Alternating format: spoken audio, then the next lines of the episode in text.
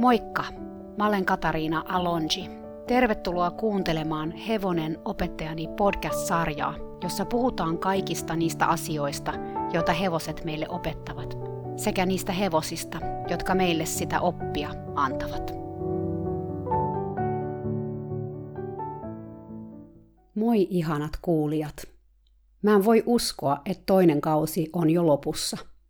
Kun mä lähdin tätä podcastia tekemään viime syksynä, Mä en oikeastaan suunnitellut edes mitenkään jatkoa. Mä ajattelin, että mä lähden tekemään muutaman jakson ja katsotaan sit, mihin se johtaa. No, nyt ollaan jo tässä ja podcastit vaan jatkuu. Kiitos, että ootte kuunnelleet näitä tarinoita. Kiitos, että ootte jakanut näitä podcasteja toisillenne ja puhuneet podcastista sosiaalisessa mediassa.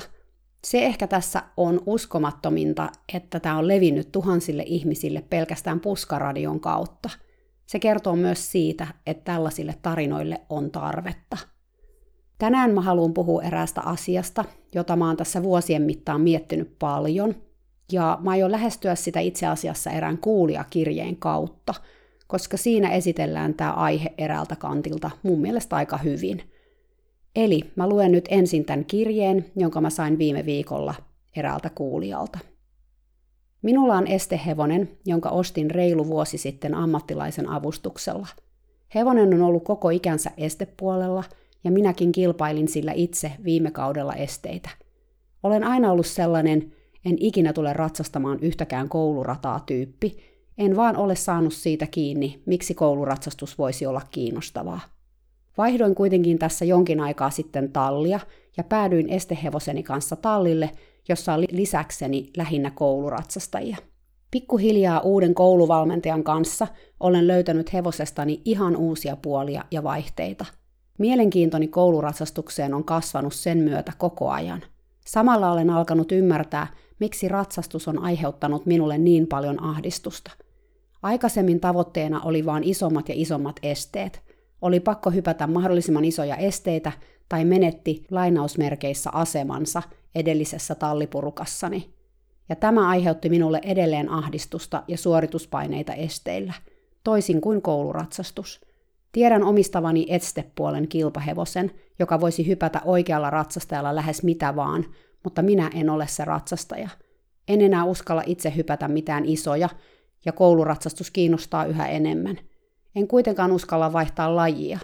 Tiedän, että voin tehdä hevoseni kanssa ihan mitä itse haluan – mutta tunnen oloni silti idiootiksi, koska haluaisin kilpailla koulua estehevosella, vaikka tiedän, ettei hevostani voisi vähempää kiinnostaa hypätäänkö vai mennäänkö koulua. Se tekee kumpaakin mielellään. Toisaalta hevoseni ei ole hienoilla liikkeillä siunattu, ja voisin myydä sen jollekin esteratsastajalle, joka haluaisi kehittyä kiltin opetusmestarin kanssa. Silloin voisin ostaa itselleni kouluhevosen. Minulle hevonen on kuitenkin niin paljon enemmän kuin harrasteväline – ja rakastan hevostani yli kaiken, ja tiedän, että voisin kilpailla hyvin tämänhetkisellä tasollani tällä hevosella, koska en minäkään mitään hienouksia osaa. Yksi syy, miksi tavallaan en haluaisi hypätä hevosellani enää paljon tai myydä sitä estepainoitteiseen kotiin, on se, että tiedän sen toisessa etujalassa olevan jotain sanomista. Hevonen loukkasi jalan puoli vuotta sitten estevalmennuksessa. Jalkaa ei koskaan tutkittu tarkemmin, koska se ei ole haitanut myöhemmin mitenkään käyttöä, mutta en tiedä kestäisikö se aktiivista esteillä valmentautumista ja kilpailemista. Ja tietysti haluaisin hevoseni voivan viettää mahdollisimman pitkän ja kivuttoman elämän, ja jos sen pystyisi takaamaan jättämällä hyppäämisen pois, ei minun tarvitsisi edes miettiä asiaa. Haluaisin tässä nyt vain purkaa ajatuksiani ihmiselle, jonka tiedän ymmärtävän minua – Tämän kirjoittamiseen oli aika iso kynnys, koska kaikki tuttavani ovat sitä mieltä, että estehevosella hypätään ja kouluhevosella mennään sitten koulua. Esimerkiksi sun täytyy hypätä sillä ja sit sun täytyy vaan ostaa joku kiva kouluhevonen, ovat minulle todella tuttuja lauseita. Tämä siis kuulijan kirje. Minkälaisia ajatuksia tämä sussa herättää? Mä uskon, että tässä puhutaan muutamastakin asiasta, jotka koskettaa useita meistä. Kuten nyt se, että mikä on minkäkin hevosen työ ja tarkoitus. Mä oon mun podcast-jaksoissa aikaisemminkin sanonut, että hevoset ei valitse itse sitä, mikä niiden tehtävä tässä maailmassa on, meidän ihmisten maailmassa siis. Me ihmiset valitaan se niiden puolesta, usein jo ennen niiden syntymää, koska nämä asiat usein liittyy valintoihin jalostuksessa. Ja onhan se totta, että juuri jalostuksen ja rotuominaisuuksien vuoksi toinen on esimerkiksi parempi hyppäämään kuin toinen. Mutta täytyykö hevosen aina päästä toteuttamaan sitä, missä se on ihmisten mielestä hyvä? Entä jos me ei olla menossa olympialaisiin, vaikka hevosella olisikin siihen kapasiteettia? Onko väärin pitää hevonen itsellään? Niin usein kuulee ihmisten sanovan, että hevonen menee niin sanotusti hukkaan jonkun ihmisen kanssa, kun se ei pääse potentiaaliinsa. Mutta kuka tämänkin asian päättää? Kuka on se ylin auktoriteetti, joka sanoo, että tuo hevonen on nyt kyllä haaskattu? Siitä ei tullut sitä, mitä joku joskus siitä toivoi tulevan.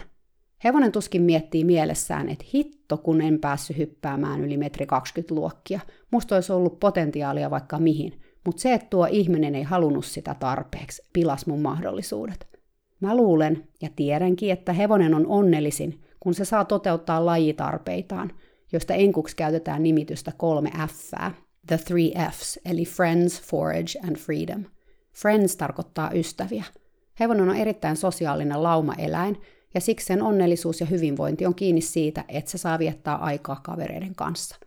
Tämä tarkoittaa sitä, että hevonen saa olla suorassa kontaktissa toisiin hevosiin, esimerkiksi asumalla pihatossa tai tarhaamalla kavereiden kanssa. Forage tarkoittaa sitä, että hevosella on korsirehua syötävänään useita tunteja päivässä. Luonnontilassa olevat hevoset syö jopa 18 tuntia päivässä. Mä en nyt lähde tässä jaksossa avaamaan hevosen ruoansulatusta sen enempää, mutta sen mä sanon, että hevosella on erittäin vahvat vatsahapot, ja jos vatsa on tyhjänä liian monta tuntia, siitä ei seuraa hevoselle mitään hyvää. Viimeinen F on freedom, mikä tarkoittaa vapautta. Tämä ei välttämättä tarkoita sitä, että hevonen saa laukata arolla vapaana, vaan että silloin esimerkiksi vapaus liikkua mahdollisimman paljon. Luonnossaan hevonen vaeltaa useita kymmeniä kilometrejä päivässä, riippuen ruoan runsaudesta. Meidän ihmisten hoivassa tämä liikkuminen voi olla hyvinkin paljon vähempää, ja usein sitä myös kontrolloidaan ihmisen puolelta. Vapaus tarkoittaa myös sitä, että hevosella on mahdollisuus tehdä valintoja omassa elämässään. Eli nämä kolme F on niitä tärkeimpiä asioita hevoselle, ei se, saako se tänään hypätä metriluokkia tai mennä helpon aan koulurataa. Toki ihmisen kanssa kiva tekeminen voi olla myös hevoselle tärkeää, mutta se ei ole se ensimmäinen juttu, mitä hevonen ajattelee tai edes haluaa. Ja entäs sitten, kun se työ, joka me alun perin ollaan hevoselle valittu, tai johon me ollaan se ostettu, kuten tämä podcastin kuulija, joka oli ostanut itselleen hevosen, entä jos se, tässä tapauksessa ne esteet, ei olekaan se, mitä me loppupeleissä halutaan? Jos tavoitteet ja tekeminen muuttuu, täytyykö sen aina tarkoittaa sitä, että hevonen pitää vaihtaa? Ja kuka senkin päättää? On tietysti selvää, että jos tavoite on vaikka nyt ne olympialaiset, sä tarvitset siihen tavoitteeseen hyvin erityisen hevosen. Silloin on tärkeää, että se hevonen todellakin soveltuu siihen, mitä sä tavoittelet. Mutta entä kun kyse on vähän toisenlaisista tavoitteista? Suurin osa ratsuhevosista suoriutuu sellaisista ihan perusratsastuksesta, helpon A-radasta ja 70 sentin esteistä. Ei kaikki, mutta aika monet, ainakin pienellä treenillä. Moni suoriutuu aika paljon muustakin, suuremmista esteistä ja vaikeammista koululuokista. Eikä nämä kaksi sulje toisiaan pois mitenkään. Hevonenhan voi myös olla monilahjakas. Ehkä kyse ei ole siitä, että hevonen on jotenkin rajallinen, vaan ennemminkin siitä, että meidän ihmisten ajatukset on jotenkin rajallisia. Sen huomaa siitä, että niin monella ulkopuolisella tuntuu olevan mielipide siitä, mitä kenenkin pitäisi tehdä minkin hevosen kanssa. Kuten tämä kuulijakin kirjoitti, hänen tuttavansa tuntuvat tietävän, mitä hänen pitäisi tehdä. Joko hänen täytyisi hypätä tällä hevosellaan, koska se on estehevonen, tai sitten, jos hän kerran haluaa mennä koulua, hänen täytyy myydä hevonen ja hankkia itselleen kouluhevonen. Vähän niin kuin muissakin urheilulajeissa tehdään, että kun kyvyt ja tavoitteet muuttuu, varusteet menee vaihtoon. Mutta entä jos ei koe, että hevonen on varuste, jonka voi noin vaan vaihtaa? Entä jos tavoitteet ehkä muuttuu, mutta rakkaus siihen omaan hevoseen säilyy, kuten tästä kuulijankin tapauksessa? Mä tiedän useita ihmisiä, jotka on ollut vastaavassa tilanteessa, mutta itseni mukaan lukien. Mä haluankin nyt kertoa erilaisia tarinoita, jotka liittyy tavalla tai toisella tähän aiheeseen – Niistä ensimmäinen on tarina hevosesta, jonka nimen mä annoin tälle podcastillekin. Hevosen nimi oli Double Fun, mutta sen omistaja, nuori parikymppinen nainen, kutsui sitä lempinimellä Rösli, mikä on Switserdytsiä eli Sveitsin Saksaa ja tarkoittaa muistaakseni hevosta.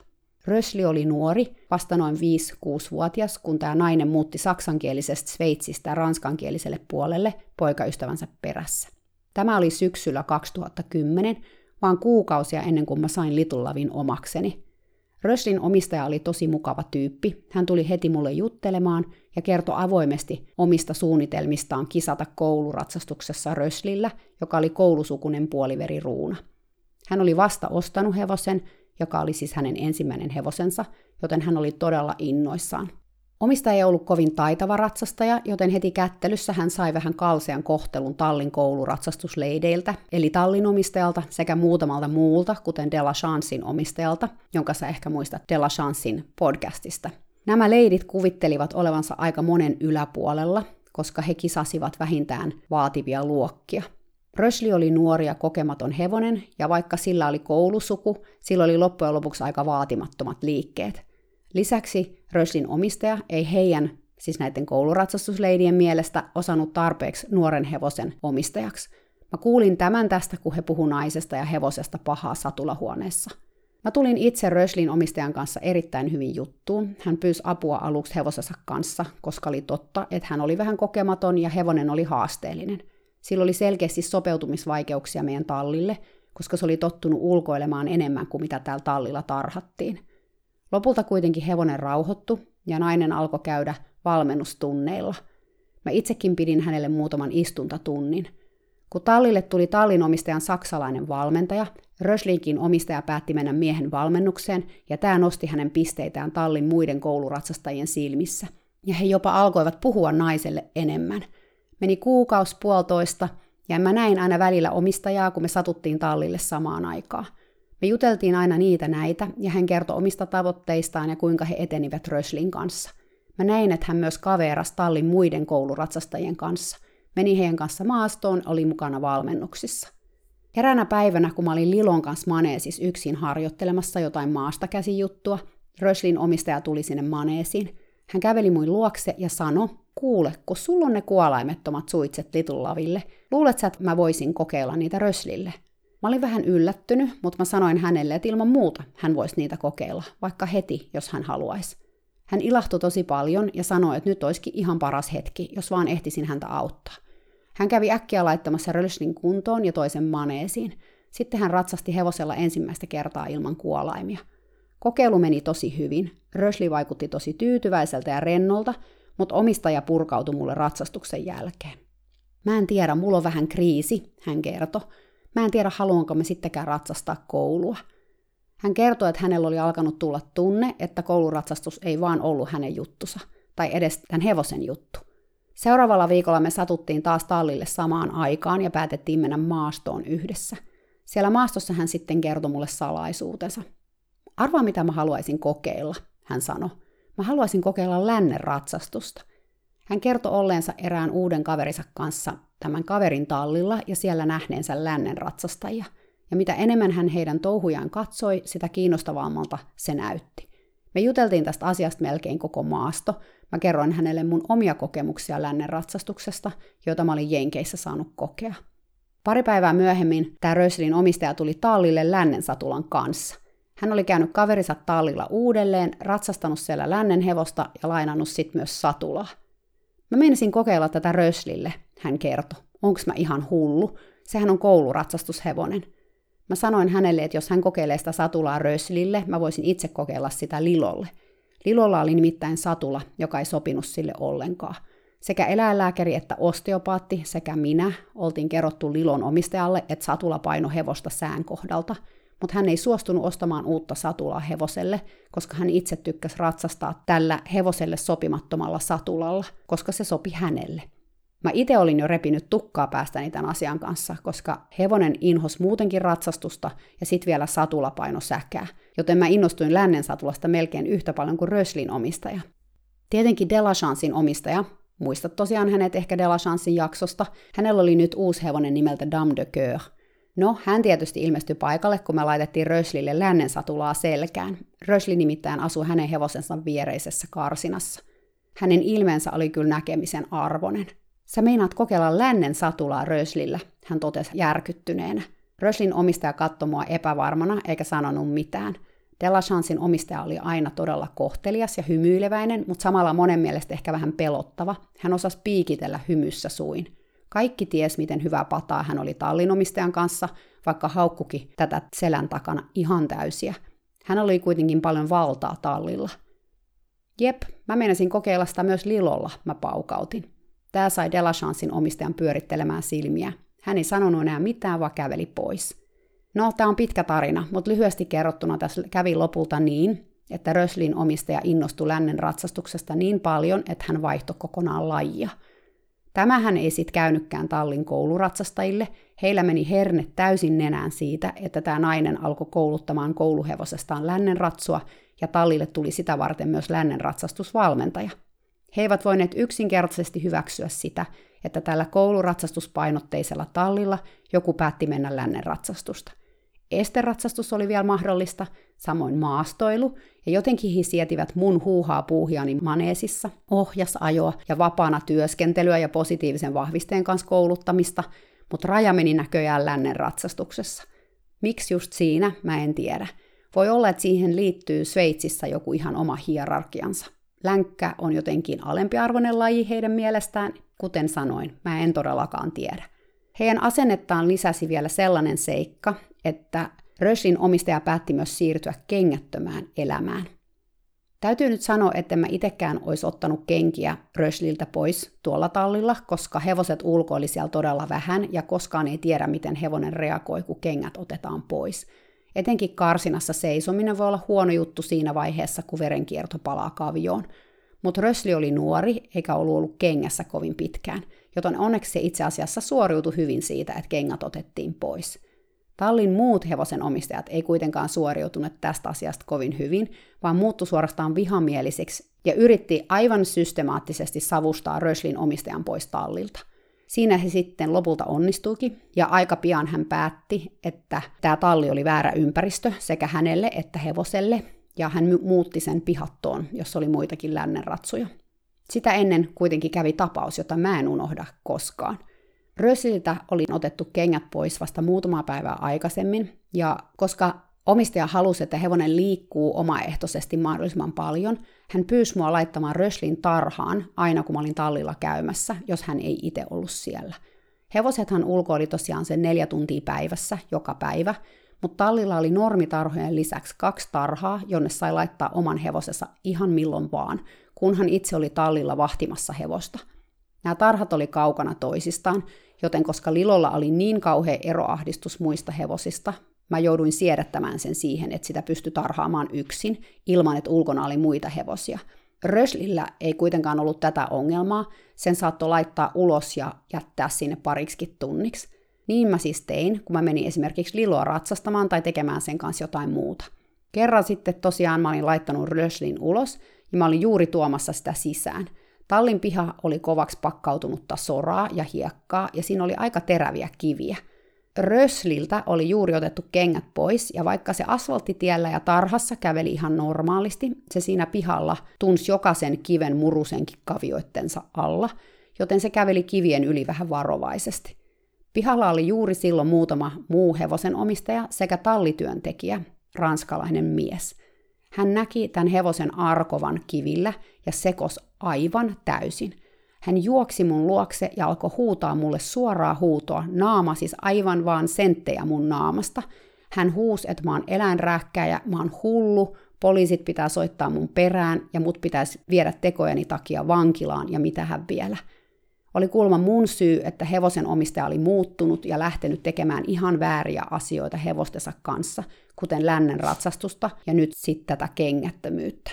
Hevosella kuuluu olla kengät, mies huusi. Katso ympärillesi, kaikilla hevosilla on kengät. Sylki vaan lens hänen suustaan ja hän täris raivosta. Mä luulin, että hän käy muhun käsiksi, hän oli niin lähellä mua. Tilanne oli todella pelottava ja ihme, ettei Rösli saanut mitään kohtausta, vaikka aika jännittynyt se olikin siinä narun päässä, pysy kuitenkin käsissä. Mä en saanut kyllä sanaa väliin ja tilanne oli jotenkin tosi kauhea, joten suurin piirtein kaikki ranska, mitä mä olin ikinä oppinut, katos mun päästä kuin taikaiskulla.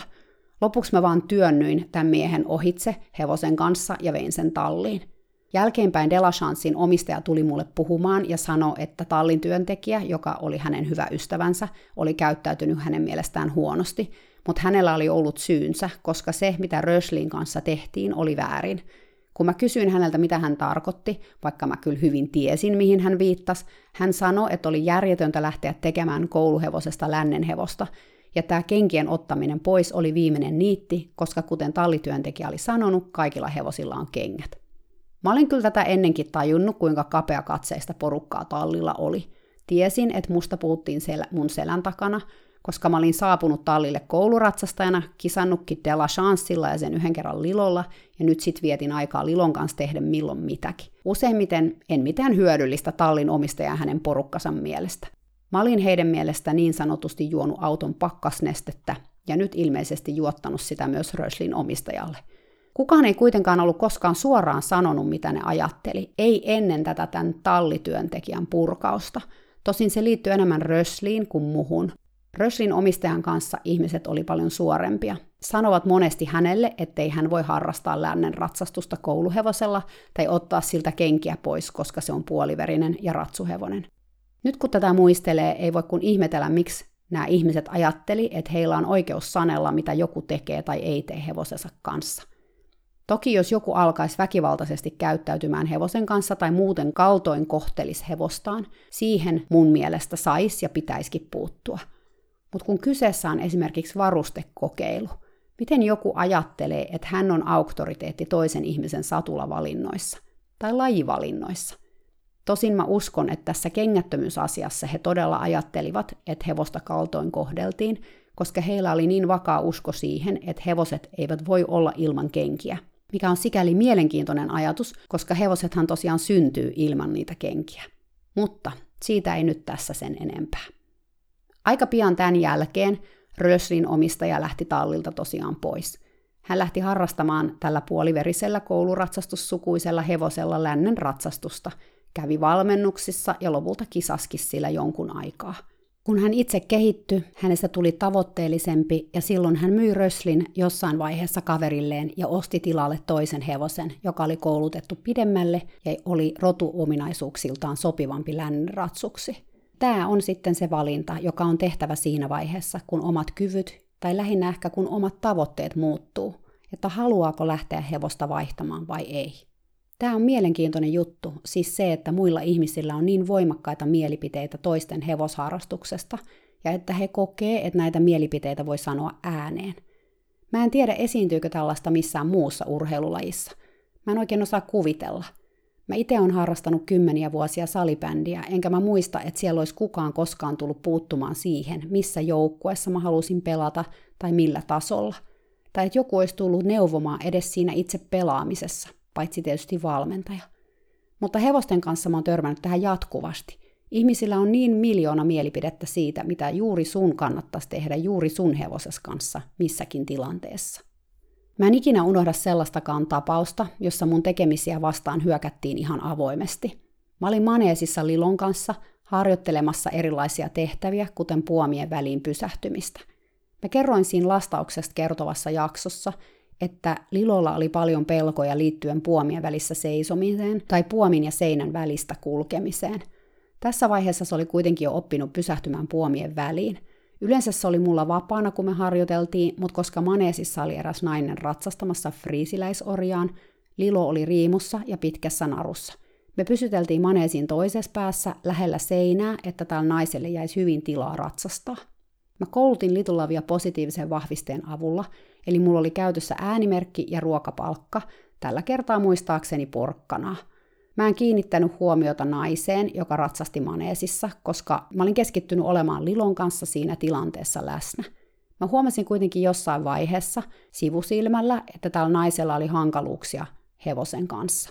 Mä olin pitänyt naiselle pari tuntia ja ratsastanutkin tätä hevosta pari kertaa, joten mä tiesin kyllä, että omistajalla ei aina riittänyt kärsivällisyyttä hevoselle, joka oli vasta neljä, ja ei aina ymmärtänyt, mitä siltä haluttiin – Mä en kuitenkaan jäänyt mitenkään kattelemaan tämän naisen touhuja, lähinnä vaan panin merkille, että jotain polemiikkia toisessa päässä oli hevosen ja ihmisen välillä.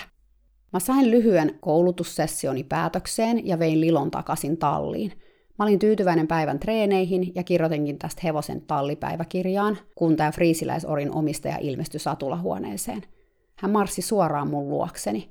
Mitä sä oikein puuhasit siellä maneesin nurkassa Lilon kanssa? Hän kysyi jokseenkin haastavasti. Hänen kehonkielensä oli jotenkin hyökkäävää. Mä huokasin syvään ja ajattelin, että jaahas, taas mennään. Mä olin tottunut näihin kysymyksiin siitä, mitä mä tein, etenkin kun kyseessä oli just tämä Naksutin koulutus. Mä selitin niin rauhallisesti kuin mä kykenin positiivisella vahvistella kouluttamisen perusperiaatteet. Väität sä, että mä oon negatiivinen mun hevoseni kanssa? Nainen kysyi kovalla äänellä.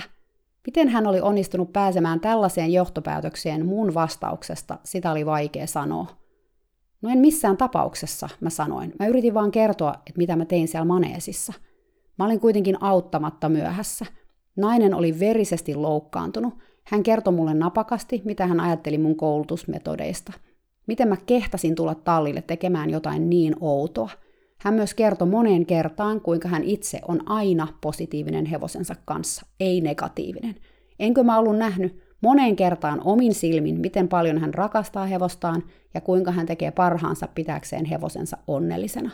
Mä tiesin, että mä voinut sanoa mitään, mikä saisi tämän naisen uskomaan, että mä en ollut missään tapauksessa kritisoinut hänen tekemistään missään vaiheessa. Ja tässä vaiheessa mä jo kaduin, että mä olin käyttänyt sanaa positiivinen, kun mä kerroin, että mitä mä olin tekemässä, koska vaikka mä tiesin, että tämä positiivinen sana tässä positiivinen vahviste termissä ei tarkoita positiivista sillä lailla, kun tämä nainen oli sen ymmärtänyt, mutta hän ei tietysti sitä tiennyt eikä pysähtynyt kuuntelemaan mua enää siinä vaiheessa. Joten mä otin vaan vastaan hänen paasaamisensa. Mä vakuuttelin, että hän on erittäin positiivinen ihminen ja hevosen omistaja, ja lopulta mä vaan poistuin takavasemmalle. Valitettavasti tämä ei riittänyt tälle naiselle, vaan hän puhui tämän jälkeen musta pahaa mun selkäni takana. Mä kuulin tämän muutamalta mun oppilaalta. Ja lisäksi hän lähetteli mulle pitkiä tekstiviestejä noin kuukauden ajan. Ja näissä tekstiviesteissä hän kertoi esimerkkejä omasta positiivisesta hevosen käsittelystään. Mä olin kyllä jotenkin aivan ymmälläni. Mä olin tehnyt omaa juttuani maneesin nurkassa itsekseni, täysin häiritsemättä ketään, mutta jotenkin mä olin silti onnistunut loukkaamaan tätä naista ja hänen koulutusmetodejaan. Ja mä tein tämän vaan siis olemalla hänen kanssaan samassa tilassa. Mä oon pohtinut tätä paljon tässä vuosien mittaan, koska mä oon itse joutunut jos jonkinlaisen arvostelun ja puheen kohteeksi. Kuolaimattomat suitset, positiivisella vahvisteella kouluttaminen, maastakäsittely, maastoon meneminen taluttain, oikealta puolelta taluttaminen, se, että mä kieltäydyn antamasta hevoselle raippaa, se, että mä ratsastanut huippusukuisella ja liikkeisellä hevosella enää kouluratsastusta, se, että mä kysyin hevoselta, mitä se haluaa ja annoin sen valita. Mä voisin jatkaa tätä listaa varmaan pidempäänkin.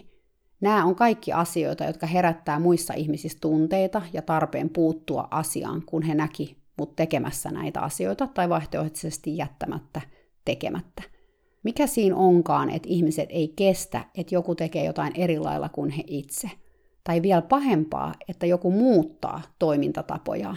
Onko mä itsekin samanlainen? Onko munkin vaikea katsoa, kun joku tekee jotain eri lailla? Ja jos on, niin miksi?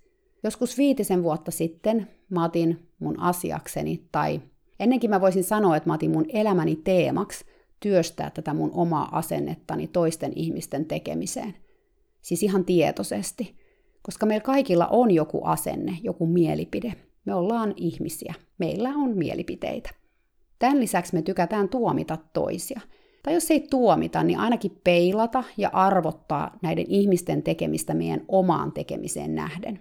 Siksi varmaan kaikki realitysarjat on niin suosittuja televisiossa, kun voi katella ihmisten tekemisiä kotoa käsin ja arvostella niiden tekemisiä ja sitten taivastella niiden tyhmyyttä.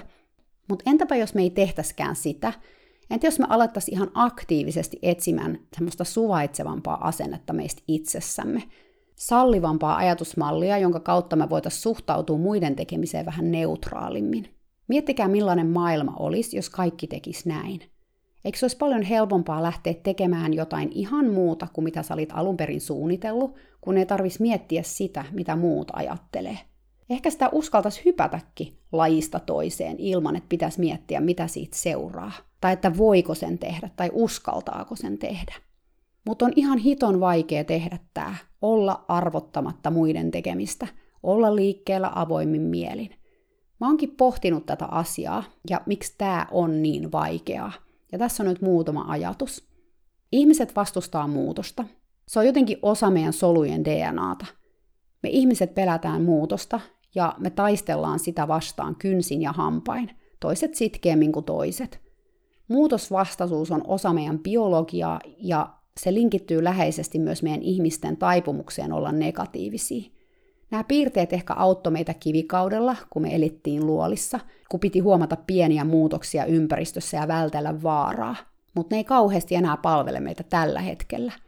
Hevosmaailmassa oli pitkään sellainen kulttuuri, jossa kaikki tehtiin samalla lailla, niin kuin ennenkin oli tehty. Eli 80-luvulla kukaan ei tehnyt jotain toisin, vaan kaikki oli sitä samaa puutpoikkia pinoon meininkiä. Tämä tehdään näin, koska se on aina tehty näin. Mä en voi kertoa, kuinka monta kertaa mäkin on kuullut jonkun sanovan noin. Nyt sitten homma on alkanut muuttumaan. On tullut uutta tietoa ja se voi tuntua pelottavalta. Ihmiset myös sitä myötä haluaa erilaisia asioita.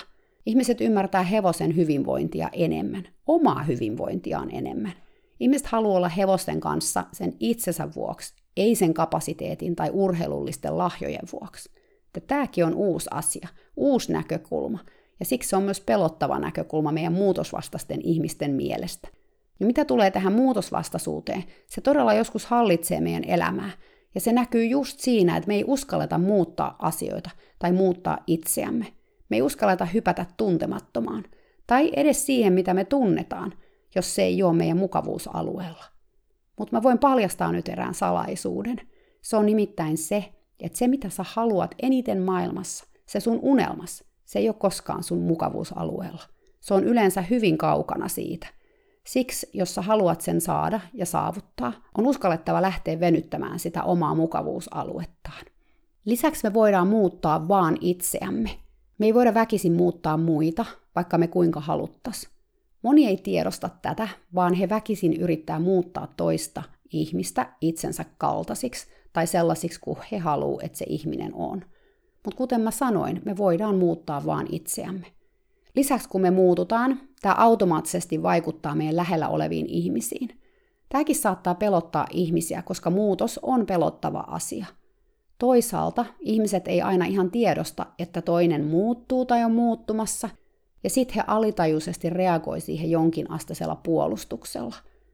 Tämä oma ahdistus toisen muuttumisesta saattaa purkautua kiukun ja suuttumuksen kautta – ja ehkä sä muistat, jos sä oot kuunnellut näitä podcasteja. Kiukku ja suuttumus, joista mä oon puhunut aikaisemminkin, suojelee meidän rajoja. Joskus kun meidän lähellä olevat ihmiset muuttuu, meille tulee sellainen tunne, että meidän rajoja uhataan. Joskus kun me muututaan, me myös niin sanotusti menetetään ihmisiä, jopa aika läheisiä ihmisiä. Mä itse huomasin tämän, kun mä muutuin todella tavoitteellisesta kouluratsastajasta ja vikelysvalmentajasta siksi ihmiseksi, joka mä oon tänään – Mun muutos ei todellakaan miellyttänyt kaikkia. Mä kuulin tosiaan, että musta puhuttiin mun selkäni takana, ja huhujen mukaan mä olin juonut sitä auton pakkasnestettä. Tämän viimeisen kommentin sanoi ihminen, joka oli ollut mun valmentaja useita vuosia. Joskus me ei vaan voida jatkaa enää yhtä matkaa, vaikka me kuinka oltais sitä tehty vuosia jonkun ihmisen kanssa, koska polut, jotka aiemmin matkas samaan suuntaan, erkaneekin toisistaan. Näin kävi mun valmentajalle ja mulle. Hänen polkussa jatko suoraan ja mun lähti takavasemmalle. Tätä voi olla vaikea hyväksyä ja se tuntuu joskus pahalta, mutta se on tärkeä askel, kun me lähdetään etsimään jotain uutta. Siellä uudessa on sit uudet ihmiset, ne, joilla on samat intressit kuin meillä. Muutos on siis pelottava juttu, mutta se on kuitenkin myös osa ihmisyyttä, osa elämää. Ilman muutosta ei ole kasvua ja kehitystä. Muutos on siis välttämätöntä.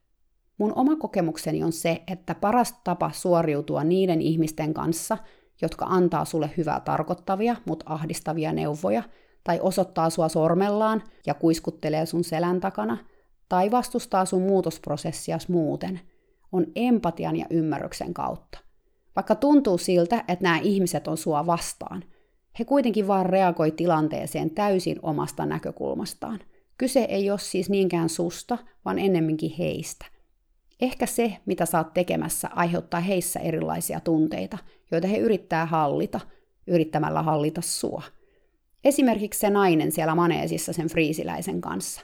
Sillä, mitä hän sanoi mulle, tai kuinka hän hyökkäsi mun tekemistä vastaan, ei ollut oikeastaan mitään tekemistä sen kanssa, mitä mä tein, vaan se oli vain heijastusta hänen omista tunteistaan, hänen omasta tilanteestaan. Mä vaan satuin olemaan se katalysaattori, joka jotenkin sai kaiken nousemaan hänellä pintaan. Mä tiedän ihan omakohtaisesti, että on vaikea päästää irti identiteetistä, joka sulla on ollut pitkään. Mun oma vikelysvalmentajan rooli istui todella syvässä, mutta kun mä en sitä enää halunnut, se kuoriutui musta kuin nahka, jonka käärme loi. Niin vaikea kuin se oli mulle itsellenikin, se oli musta vielä vaikeampi paikka monelle muulle, joka oli oppinut tuntemaan ja ajattelemaan mua sinä vikelysvalmentajana. Kun mä törmäsin heihin jossain, he päästi suustaan jos jonkinlaisia asioita – enimmäkseen hyvin ehdottomia neuvoja ja toteamuksia siitä, mitä mun pitäisi tehdä tai olla tekemättä. Ja jos he ei tehnyt sitä, he kertoi suureen ääneen kaikesta siitä, mitä he tulisivat tekemään, aivan kuin vakuuttaakseen mut siitä, että vaikka mä olinkin heidän mielestään hylännyt koko lajin, vika oli minussa eikä lajissa. Ja näinhän se olikin. Mulla itselläni oli tavoitteet ja toiveet muuttunut, ja siksi mä jätin taakseni sen, mitä oli ennen.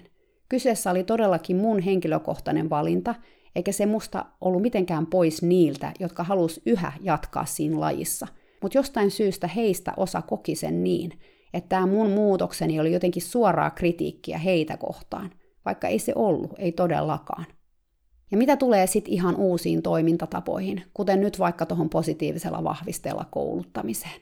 Monelle tämä voi olla uhka, koska he on itse toiminut jonkun muun menetelmän mukaan jo vuosia tai vuosikymmeniä, ja uuden itselle tuntemattoman toimintatavan ilmaantuminen voi nostaa todella vaikeita tunteita pintaan. Ehkä siihen liittyy paljon ihan sellaista riittämättömyyden tunnetta ja pelkoa siitä, että onkin tehnyt jotain väärin ja pitkään. Siksi niitä omia toimintatapojaan pitää raivokkaasti puolustaa. Ja sitten on vielä ne hevoset. Maailma on täynnä estehevosia, kouluhevosia, valjakkohevosia, lännenratsuja, vikellyshevosia, matkaratsuja, kenttähevosia, tuntiratsuja ja niin edelleen. Monella hevosella on monta työtä ja uraa elämänsä aikana, useammalla kuin me ikinä voitaisiin kuvitellakaan.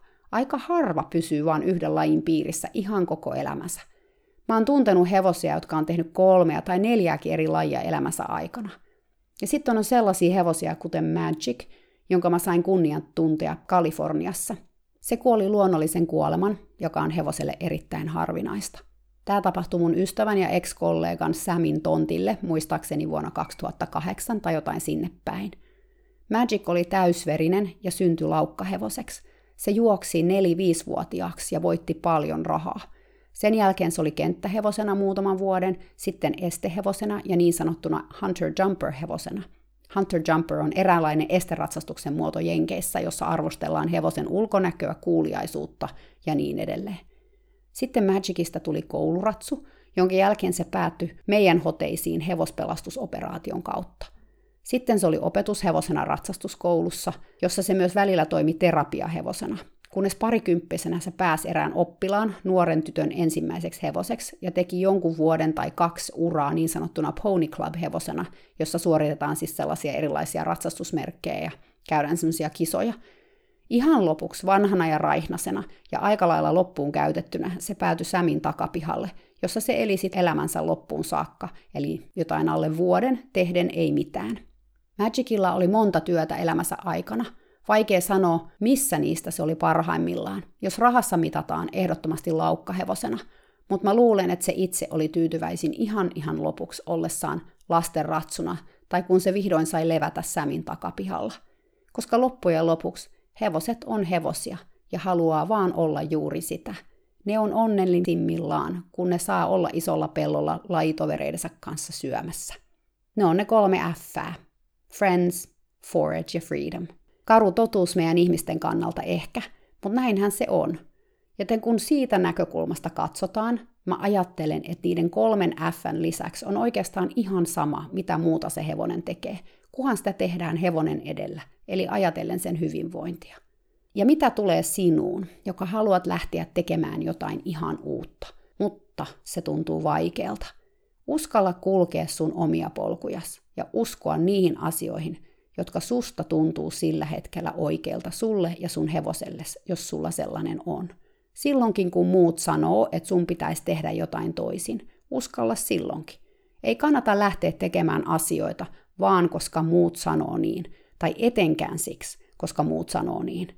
Hevoset on meidän harrastus, ja harrastuksen tulisi olla kivaa ja voimaannuttavaa, ja se ei voi olla sitä, jos se, miten me hevosten kanssa ollaan, ei ole sitä, mitä me oikeasti halutaan.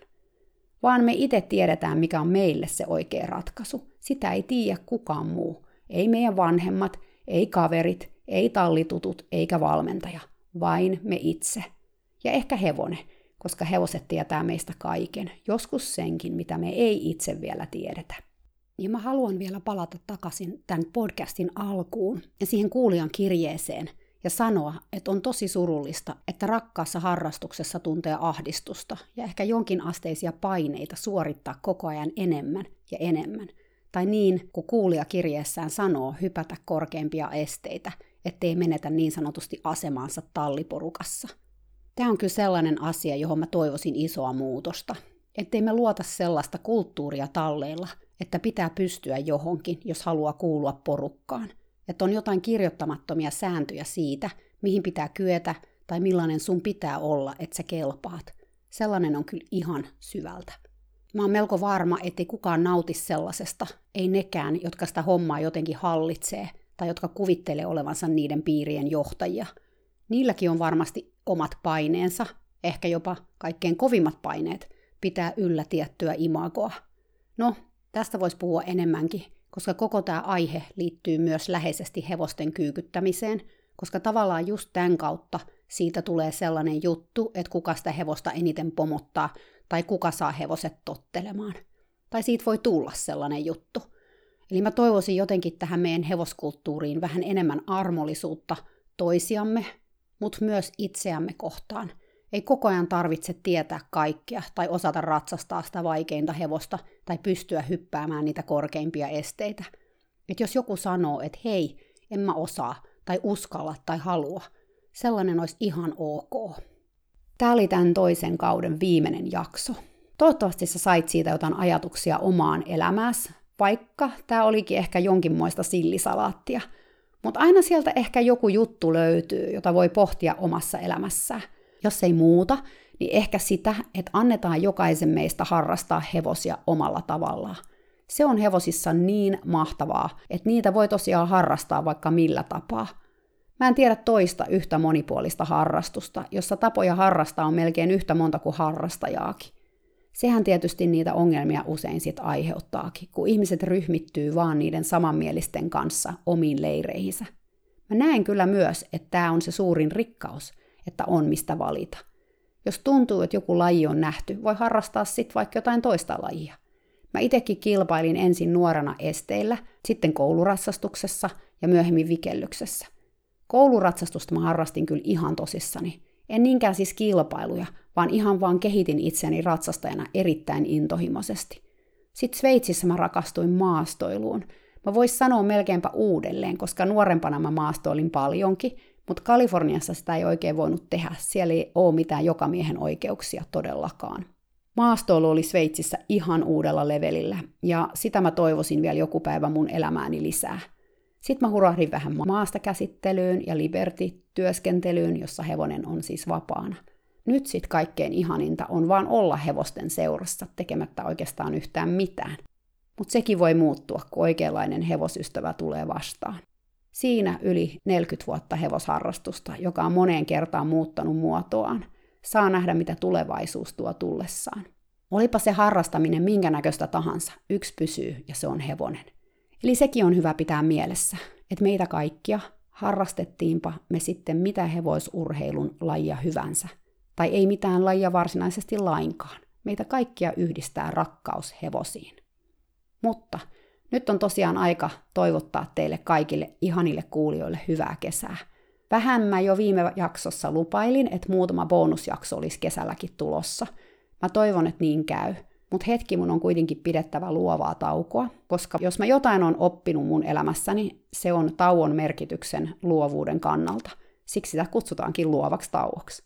Mä oon kirjoittanut muutaman nuorten kirjan ja kun mä kirjoitin ne, mulle oli äärimmäisen tärkeä pitää taukoa. Jos mä en pitänyt taukoa, siitä kirjoittamisesta ei tullut enää mitään. Joten nyt sitten luovaa taukoa podcastista. Voit sillä välin käydä vaikka kirjastosta lainaamassa ne mun nuorten kirjat. Löytyneen sukunimellä. Mutta varoituksen sana eivät todellakaan ole hevostarinoita, vaikka kirjoista hevonenkin löytyy. Eikä alle 13-vuotiaille tai heikkohermosille, koska niistä kirjoista voi mennä ja on joiltakin mennyt yöunet. Mutta siis ihana, ihana, ihanaa kesää teille. Olkoon se hevoseläimen täytteinen ja tuoksuinen meille kaikille. Moikka!